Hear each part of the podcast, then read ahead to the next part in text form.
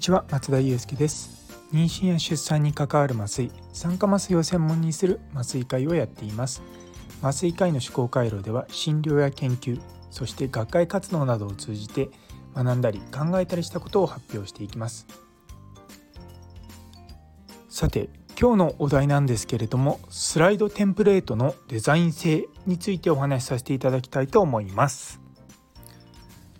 私は結構仕事柄プレゼンすることが多いので結構スライドをずっと作っているんですけれどもあの毎回毎回こうスライドのテンプレートというかこう見栄えが変わっちゃうと、まあ、僕のスライドだっていうイメージがつかなくなっちゃうと思っててですねもうかれこれ数年同じテンプレートでずっと学会活動をしているんですね。なので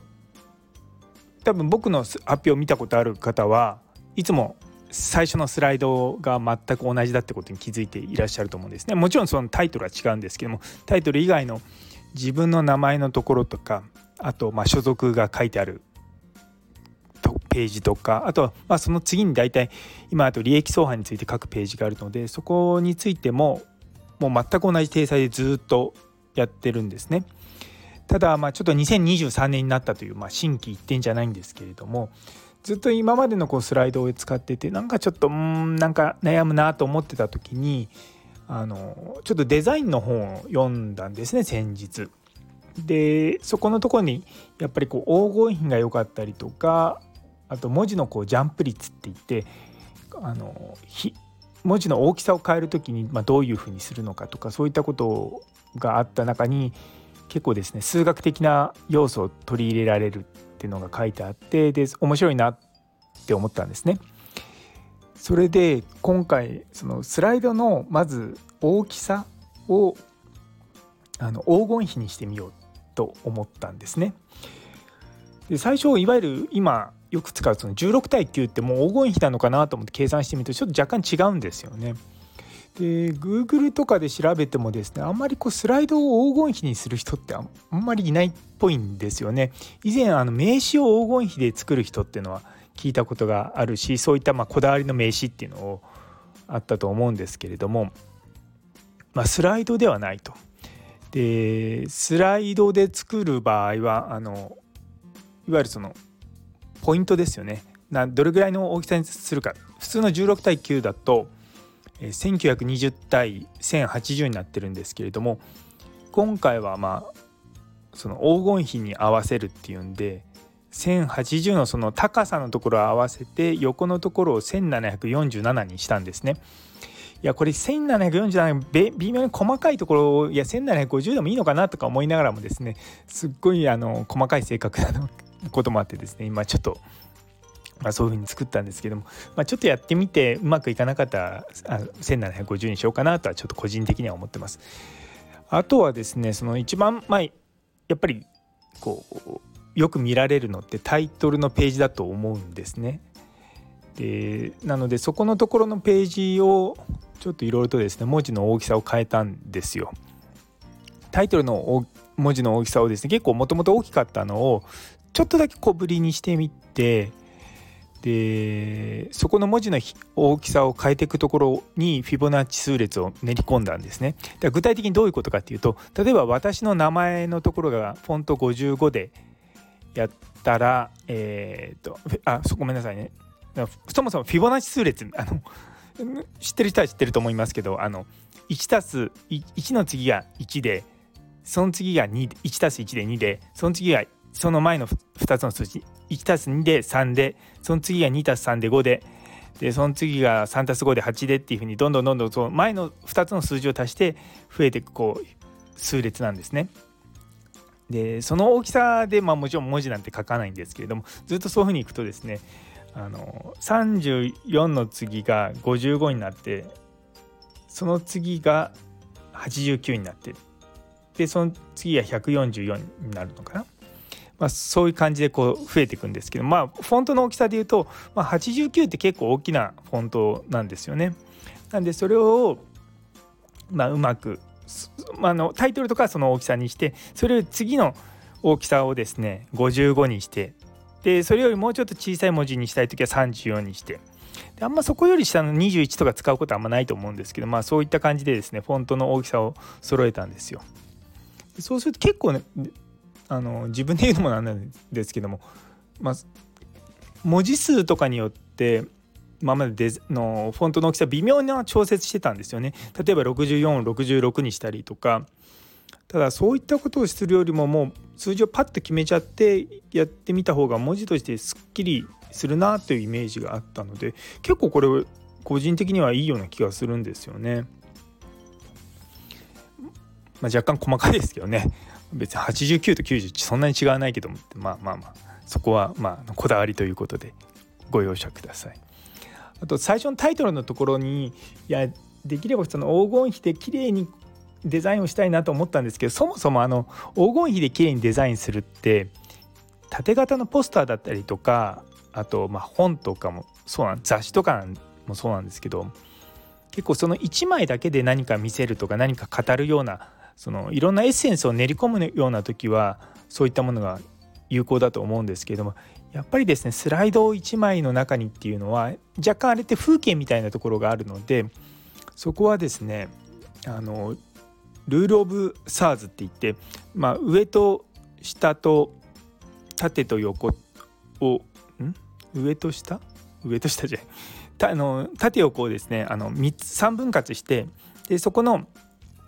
ところにこう物を持ってくるっていうような形にしたんですねそうすると例えばタイトルページだと上の3分の1のところにタイトルがあってで下の3分の1のところに私の名前が入るんですよそうすると真ん中のところ空間がこう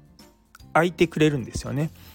でそうするとですね出来上がったスライドあの後でツイッターの方に上げる予定なんですけれども結構ですね真ん中に余白ができてスライドの見たい印象が構隙間があって私としては綺麗だなっていうような印象なんですよね。あの結構スライド作りをする中で私がすごく意識してるのは「間」とか余白とかなんですけれどもそういったのがあの綺麗な余白がたくさんたくさんできるって言い方変ですけどもそうそういう感じになったんですよね。そうだから結構ですねその前のを比べるとあの前のやつは実はあの最初のページに少しツイッターの QR コードが載ってたりとかしてそうそうそういうのがですねちょっと邪魔くさいなって思ってですね今回もツイッターはツイッターフォローしてっていうのを最初の3枚目ぐらいにあの宣伝じゃないですけどそういったものを入れ、ね、ねじ込みました。やっぱりスライドは1枚につき1メッセージっていうんでまあまあそういう感じでやっていけばいいのかなと思いながらもどうしても文字とかをですねあのスライド作りの時に仲良せ、まま、真ん中揃えっていうんですか？あの文字を左からこう始めるんじゃなくて真ん中に揃える人多いんですけれどもあれやると結構デザインが崩れるんですよね。絶対にとは言わないんですけども僕、まあ、真ん中から文字書くってほとんどしないんですよその中揃えみたいな形でテキストで言うとあの真ん中に文字を揃えると結構ですねデザインが崩れるのが僕はすごく嫌なんですね。で何気に読みづらいと。やっぱりそういった本当に細かいと言われるとすごく細かいんですけども結構ですねその辺りしっかり考えながらいつもスライドは作ってるんですけれどもあの今日もですねあごめんなさいスライド27枚ぐらいのスライドをもう1日がかりでずっと作ってたんですよね。もう内容はほとんどもう頭あのいろんなとこで話してる内容に新しく調べた文献とかを練り込んでいるのでそんな内容自体はですねあの今すぐ発表しろって言われれば全然あのスライドなくてもできるような内容だったんですけどもちょっとですねそのスライド自体をこうアップグレードしたいっていうのがちょっと気持ちとして芽生えたので今回ですねいろいろと作り込みました。難しいんですよねこういうのはあの動画をとかアニメーションを多用される方もいらっしゃるんですけども結構あれやられちゃうとですね学会とかもそうなんですけど講演の最中スライドばっか見てて演者を見なくなるっていう問題点があるので私はあんま好きじゃないんですよね。だいたいつも使うアニメーションってあのワイプとディソルブぐらいしかあの使わないんです。ワイプっていうのはこう文字がこう浮かび上がってくるような感じとディソルブっていうのはふわっとこうあの画面が切り替わるこの2つぐらいしかほとんど使わないんですよね。で僕はあのキーノートってあのマッキントッシュの マッキントッシュなんて久しぶりにって Mac のですねあの付属のアプリケーションを使ってるんですけどそこでですねあのマジックムーブって言って1枚目のスライドにあったものと2枚目のスライドに同じものがあるけども場所が違うとそれがこう自動的にこう動いてくれるっていうあのアニメーションがあるんですよ。それだけはたまに使いますかね。それ以外ほとんどもアニメーションとかは使わないでスライドを作っていてで最近はもうスライド出た時に全部もう文字とかあのそこに書いてある情報とかも出しちゃうようにしたんですよね。以前はこう話してる最中に合わせてスライドをこう出していったんですけれどもそのスライドの中の絵とかですねを出してたりとかするギミックを練り込んでたんですけどもそれするとですね結構見てる方もガチャガチャガチャガチャ動くような感じがのしてちょっと疲れちゃうってその自分自身が他の人のスライドを見てる時にうーんって思うことがあってですねそれをやるぐらいだったらもう別の次のスライドに入れちゃった方がいいんじゃないかなっていうふうにいつも思っています。ね、あとはまあ色のトーンは私はあのブルーが好きなんでブルーでいつも揃えちゃうんですけどもたまにですねあの酸化麻酔なのでピンクでを使ったりとかすることもあるんですよね。まあ、そこら辺は気分なのか何なのかってあるんですけど今回の輸液って言ったら点滴のお話なので、まあ、水分だからまあ水っていうんであの青はイメージ通りでいいなと思ってやってます。でもやっぱりいつもですね同じような色を使ってるとこういう色の組み合わせ方っていうんである程度こう分かってくるのでそこは悩まなくてはよくはなるんですけども逆に言うとこう新しいやり方をしなくなるのかなと思うとまあたまにはちょっと違う風にやっていくっていうのもありなような気もしてきました。そうですね。でも今ちょっとスライドを見てるんですけどもうん。まあよくできました。最近あの学会発表とかのスライドもネットとかに上がったりとかすることもあるので、まあ、商用利用できるものぐらいじゃないとあまりこうね絵とか練り込みづらいとは思うんですけれども私はあのたまに暇な時に暇なわけじゃないですけどイラストレーターで自分であの絵を描いたりとかするのでそれがですねたまにこう盛り込まれています。ずっとこれかれこれ10年以上使っているんでの昔作ったやつがですねまだあったりとかするんですけれどもあの薬とかをですねそういうあのイラストレーターで描くんですけれども薬のラベルが変わっちゃったりとかするんですよね。せっかく作ったのにあなんでラベルがとかデザインが変わっちゃったらなんかそのイメージつかないじゃないかとかすごく思うんですけれどもやっぱりそういうのをですねすごく何て言うか結構ですねこう模式図じゃないんですけどもあの結構作り込んでやったりとかすることもあるんですがそうまあねそれぐらいですかねあんまりあんまりこだわって作ってなさそうに見えるけどでも他人から言わせるとすごくこだわっているように見えるらしいです。あの以前あのスライドで黒使わないでっていう話をしたと思うんですけども、多分一切黒い部分ないと思うんですよね。黒の代わりに使ってるのは全部グレーなグレーなのでそれは本当にもうおすすめですよ。もうこれをやるだけでもうスライド全体的に明るくなるしそのベタっとした黒さがなくなるのでもう極力黒いものは排除ですね。あとはまああのもちろんその図表の切り貼りとかだとどうしても黒になっちゃうところあると思うんですけども、そこもまあうまく工夫しながらですねなんとか調整はできています。ああとそうそうそうそうあのー、まあどうしても僕ら医療関係なんで論文から表を持ってきたりとかすることがあるんですけども表の時あの図はなかなかこう切り張り難しいと思うんですけども表の時はですねできればその表を作り直した方が圧倒的に見やすくなります。どうしても論文に掲載されてる表ってちっちゃくまとめられてるんですよね。なんでそれをそのまま切り張りしてスライドに乗っけるとですねもう見づらい。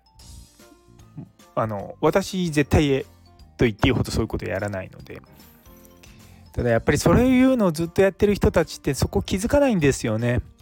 見てる方からするとそのちっちゃな文字のところのになんかこう赤い線とか引くぐらいだったらいやてか最初からそのデータだけ切り取って自分で表を作っちゃった方がもっと分かりやすくなるじゃんって思うんですよね。まあ、そういった、まあ、神は細部に宿るじゃないですけども、まあ、一つ一つのちっちゃなこだわりみたいなものですね積み重ねていくといいのかなと思います。でもそれにしてもやっぱり最近まだあの発表するとみんなから良かったよって言われるんですけどもそういうんじゃなくてもっとここをこうした方がいいとかここがこうだったらもっと良かったみたいなことを言ってほしいんですよね。スライドが綺麗っていうのはスライドが綺麗なのはま二の次なところも若干あるにはあるんですけどもあとはやっぱまあ練習ですよね。最近結構そのプレゼンテーションの練習サボっていることが何回かあってですねあやっぱちゃんとやらなきゃいけないってあのちょっと前にあったあのゼロスライドプレゼンテーションもそうなんですけれどもまあ練習あるのみですよ。最近あのスタンド FM でこう話すようになってきて言葉が詰まらないようにあつ詰まる？なんていうか舌が回らないとかそういったことがないように喋ることができるようになってきたかなと思いながらもですねいやでもボイシーとか普段聞いてる人たちの話を聞くとまだまだだなって思うんですよね。まあでもこれもやっぱりやっていくしかないんだろうなっていうのは最近思います。あの新時代の話す力ってあのボイシーの緒方憲太郎さんの本も買ってですね結構毎日とは言わないんですけど2、3日に1回ぐらいパラパラパラってこう読むんですけれども、まあ、自分らしく喋んなきゃいけないっていうのもあると思うししでも一方でその内容とかを、まあ、どうすればその言葉が詰まらないようになるかとか、うんね、そればっかりは自分の放送を何回も何回も聞き直さなきゃいけないんだろうなとは思って、まあ、実際僕も聞き直してはいるんですけれども